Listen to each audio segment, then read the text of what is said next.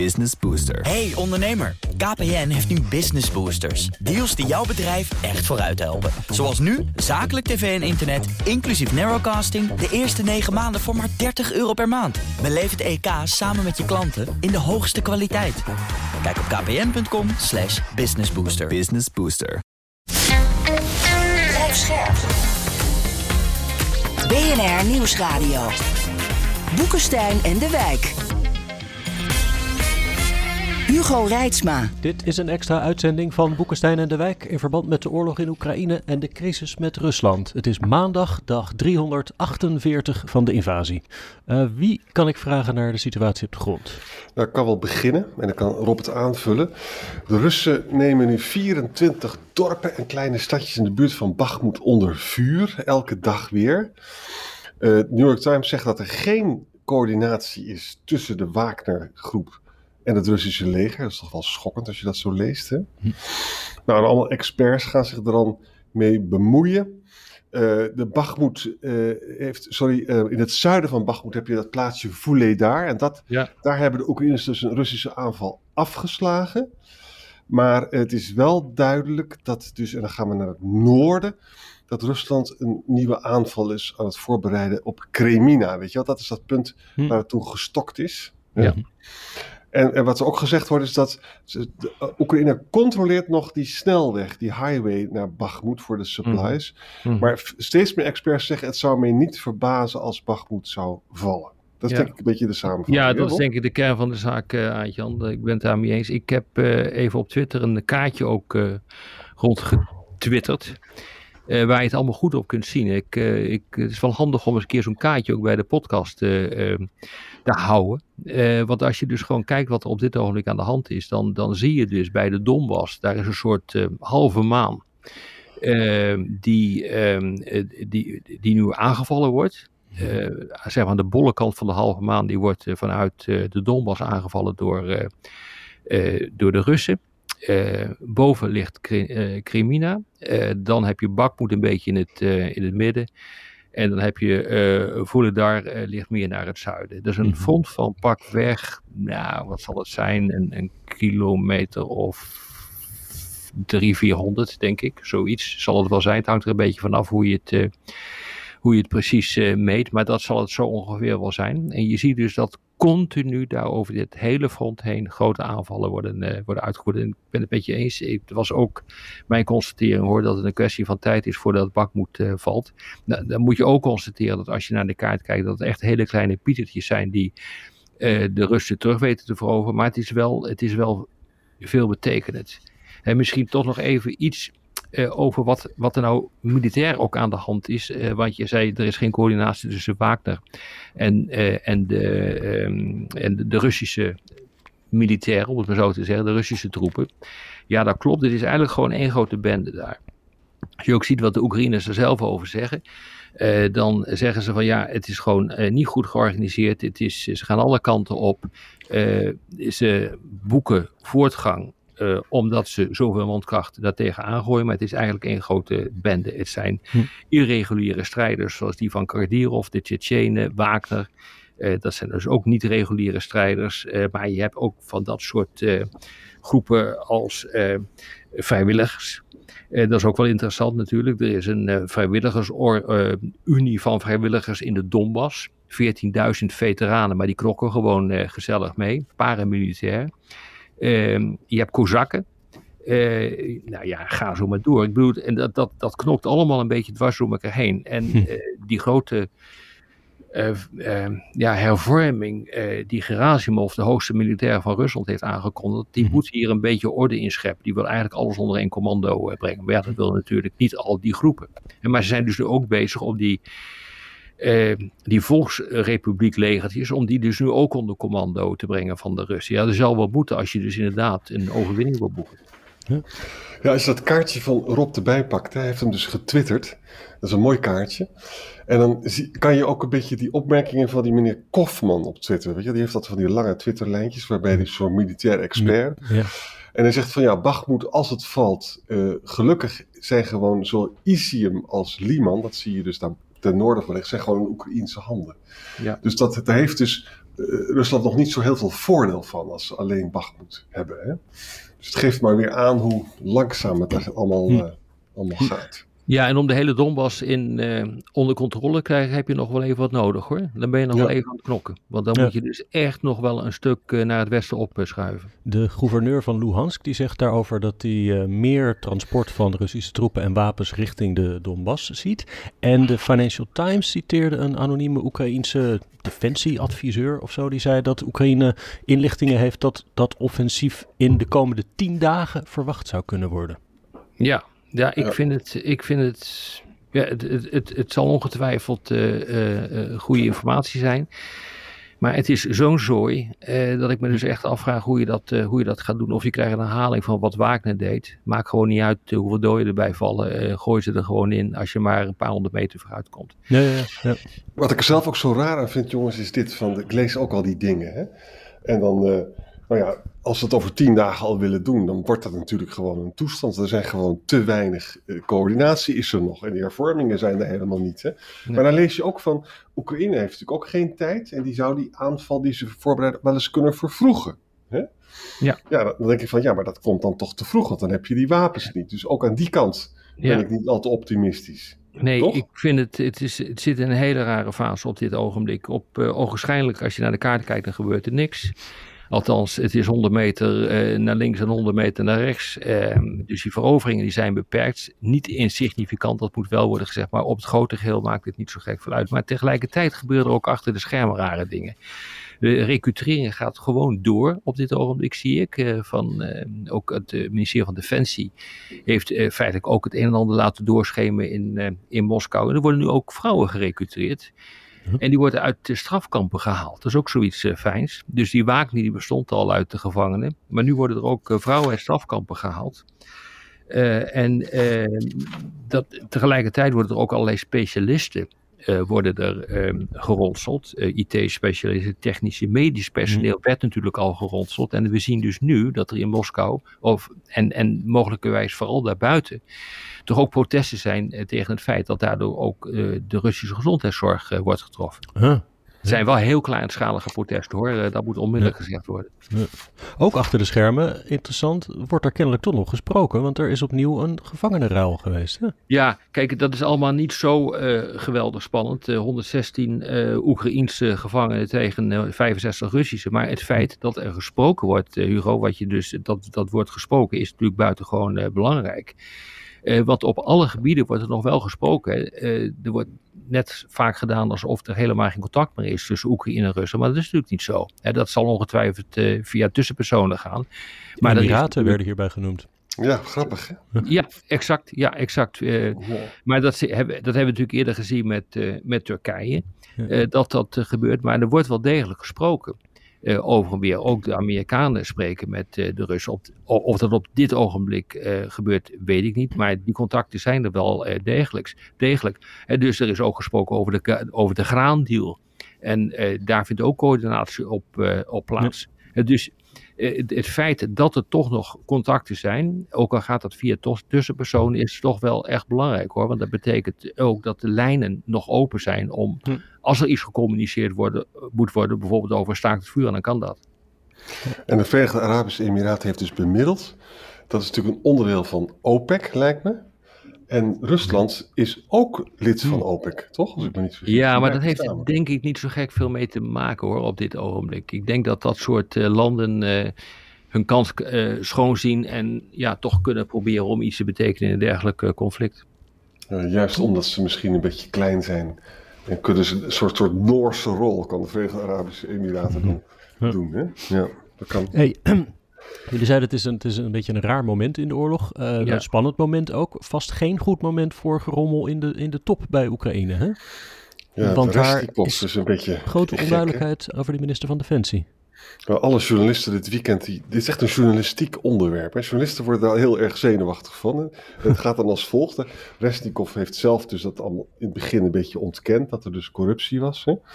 Vervolgens zegt dan de leider van de People's Party, de Volkspartij van uh, Zelensky, die heet David Arakamia. Nou, Resnikov die zal worden uh, overgeplaatst naar een ander ministerie. Dan zegt Restikov, daar weet ik helemaal niks van. Hmm. En ik doe dat pas als ik door Zelensky word gebeld. Dan twittert Arakami, ja, nou, it is not this week, it will happen, weet je wel, dat soort... En, en dat, dat, betekent dus dat er, dat er enige spanningen zijn. Ik denk zelf dat het misschien allemaal wel meevalt. Hoor. Ach, natuurlijk. Dat gezeur allemaal, jongens. Ik vind dat echt. Ik vind, sorry maar ik vind dat dus gewoon echt gezeur. Niet van jou, Arend Jan, natuurlijk niet. Maar dat gezeur eh, in, in de kranten hierover, dat gespeculeerde wat er aan de hand is. Kijk, het is vrij simpel. Op zijn ministerie is een eh, redelijk uh, grote fraude ontdekt. Met die, met die dure eieren was dat toch? In, hè? Ja, dure eieren. Ja, in, in, kijk in de Nederlandse situatie zou een minister al lang zijn opgestapt. En hier duurt het misschien wat langer. Maar wat ik dus wel heel erg uh, goed vind, is dat er ook politieke consequenties worden getrokken uit de vrouw die daar ontdekt is. Dat, dat geeft wel enig vertrouwen uh, voor het zelfreinigend vermogen van, uh, van die ministeries. En dat hij dus ook de hoogste politieke baas daar zijn conclusies uittrekt. Ik bedoel, dat kun je toch niet van Rusland zeggen? Meestal een land dat onwaarschijnlijk frauduleus is, uh, daar zit de top natuurlijk uh, tot over zijn oren in uh, de fraude en die weet van geen wijken. Ja. Oké, okay, nou dan, dan, skippen we dit gewoon. Ik dacht, ja, dat is een interessant onderwerp, maar dat vinden jullie van niet.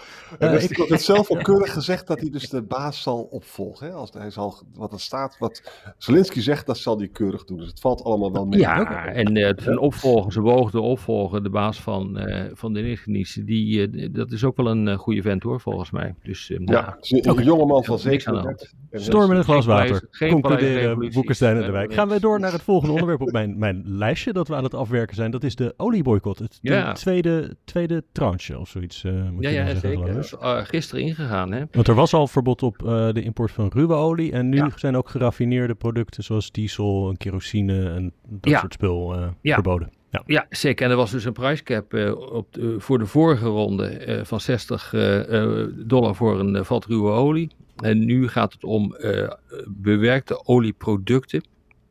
En de premium producten zoals diesel, uh, die worden dus nu uh, met, met 100, die krijgen een price cap van 100 dollar per vat. En dan heb je ook nog producten die minder premium zijn.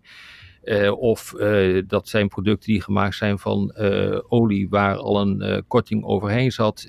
die worden, krijgen een, prijs, een, een, een prijsplafond van 45 dollar per, per cap. Nou, ik weet niet wat jullie ervan vinden.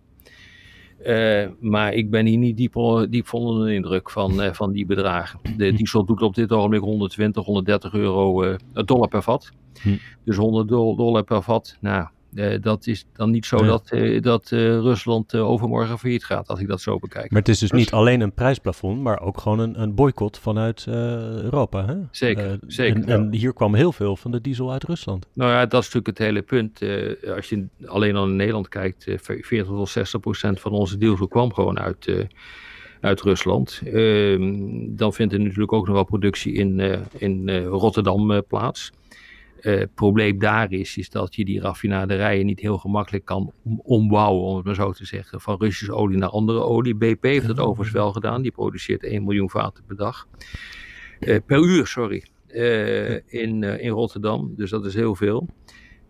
dus die kon wel snel omschakelen, maar dat geldt niet voor iedereen. Maar er zijn enorme voorraden. Hè? 90 dagen was sowieso al, zat al in de pijpleiding. Nou, dat, dat hebben ze nu. Dus ja, nu is een grote vraag, uh, is dat voldoende om uh, daadwerkelijk te kunnen, te kunnen omschakelen naar alternatieve producten?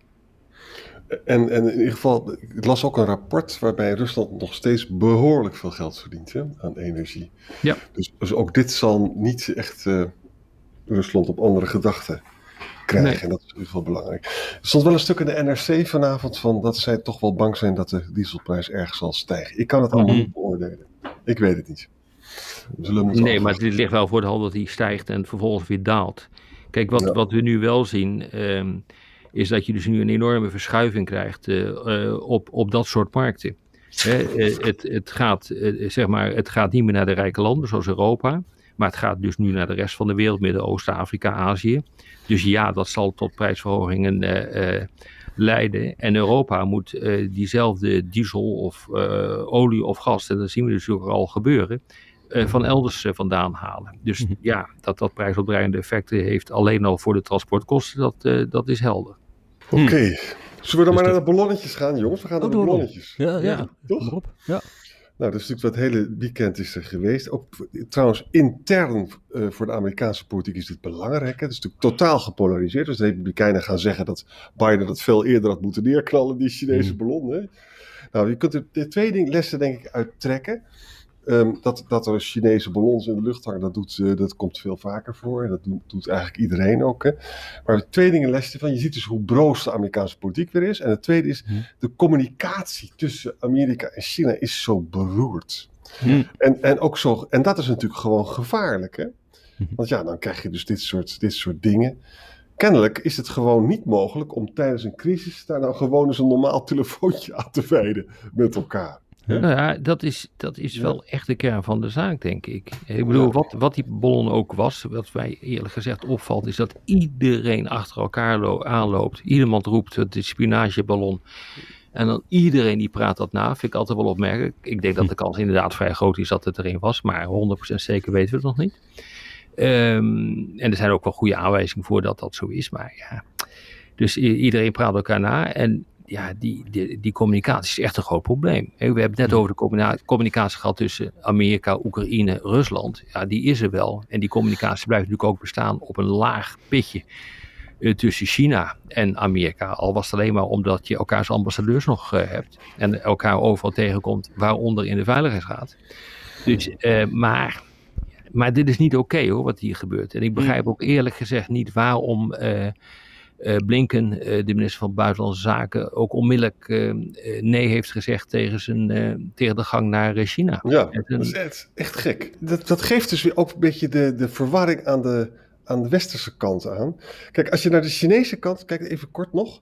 Dat zijn allemaal voorbeelden van ditzelfde gebeurtenis. En bijvoorbeeld in 2011, hè, toen had je dus een andere tijd. Hè, hoe Jintao was de leider. Nou, die, ja, het leger testte toen een, een stealth fighter jet 2011. Hè. En terwijl dus de leider, Chinese leider Hu Jintao was aan het praten met Robert Gates. En die wist daar niks van, dat het Chinese leger dat Toen hebben we dus Ja. bedacht met elkaar, oh, dat Chinese krijgsmacht is dan kennelijk toch wel erg intransparant en ook wel erg machtig. Hè? En sommige mensen denken dat dat nu dus weer het geval is. Hè? Dat, ze, dat, dat de, de, de leiders niet op de hoogte waren van dit soort, dit soort dingen. Hè? 2007, succesvolle en- anti-missile tests. Hè?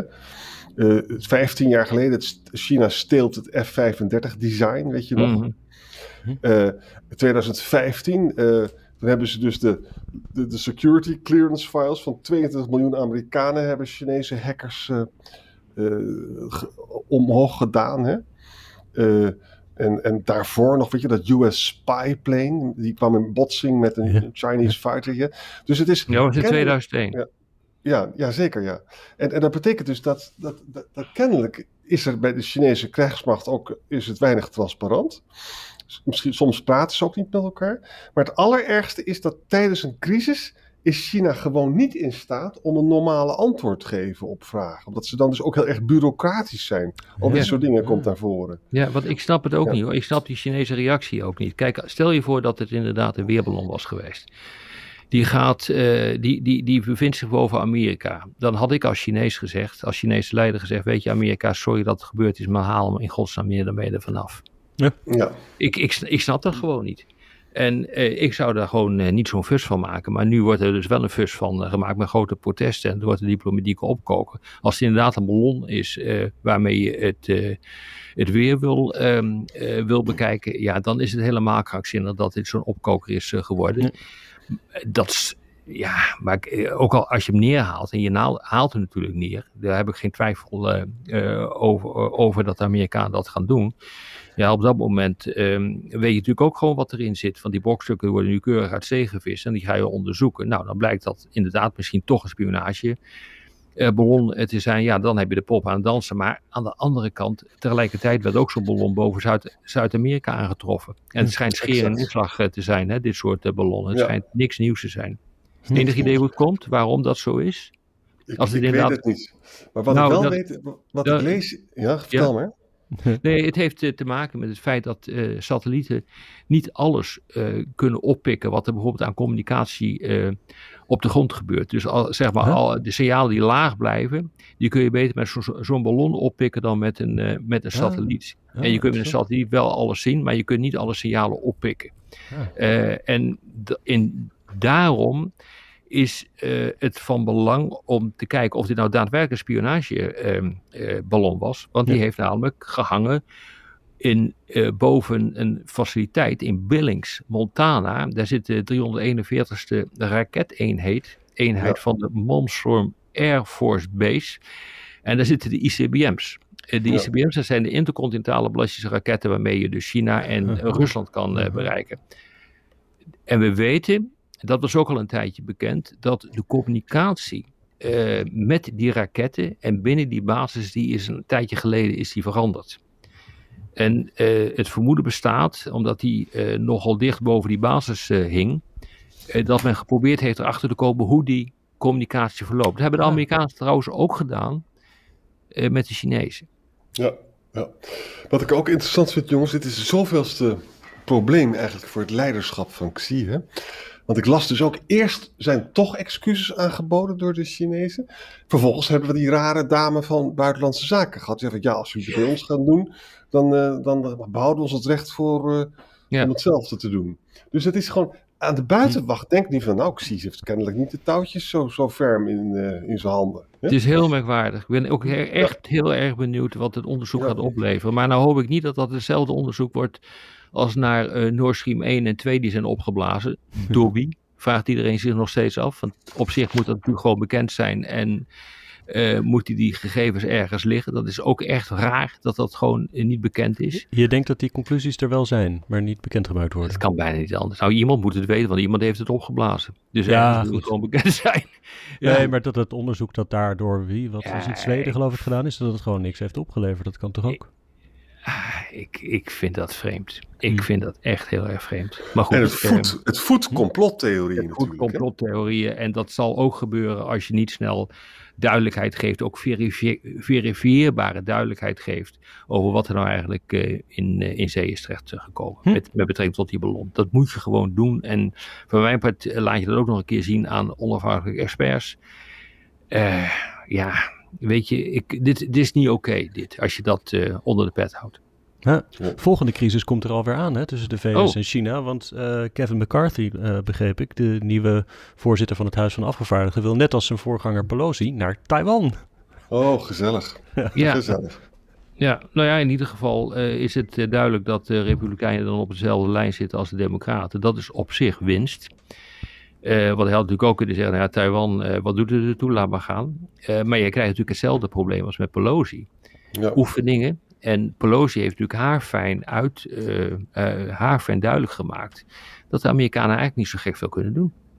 Exact. Dus, oh, sorry, dat, ja, dat de Amerikanen niet ja. zo gek veel kunnen doen tegen die Chinese overmacht in dat gebied. En dat ze ook gewoon eigenlijk geen risico meer nemen op een directe confrontatie. Dus, dus tijdens zo'n bezoek uh, gaan ze ook niet uh, schepen meer door de straat van Taiwan uh, laten varen.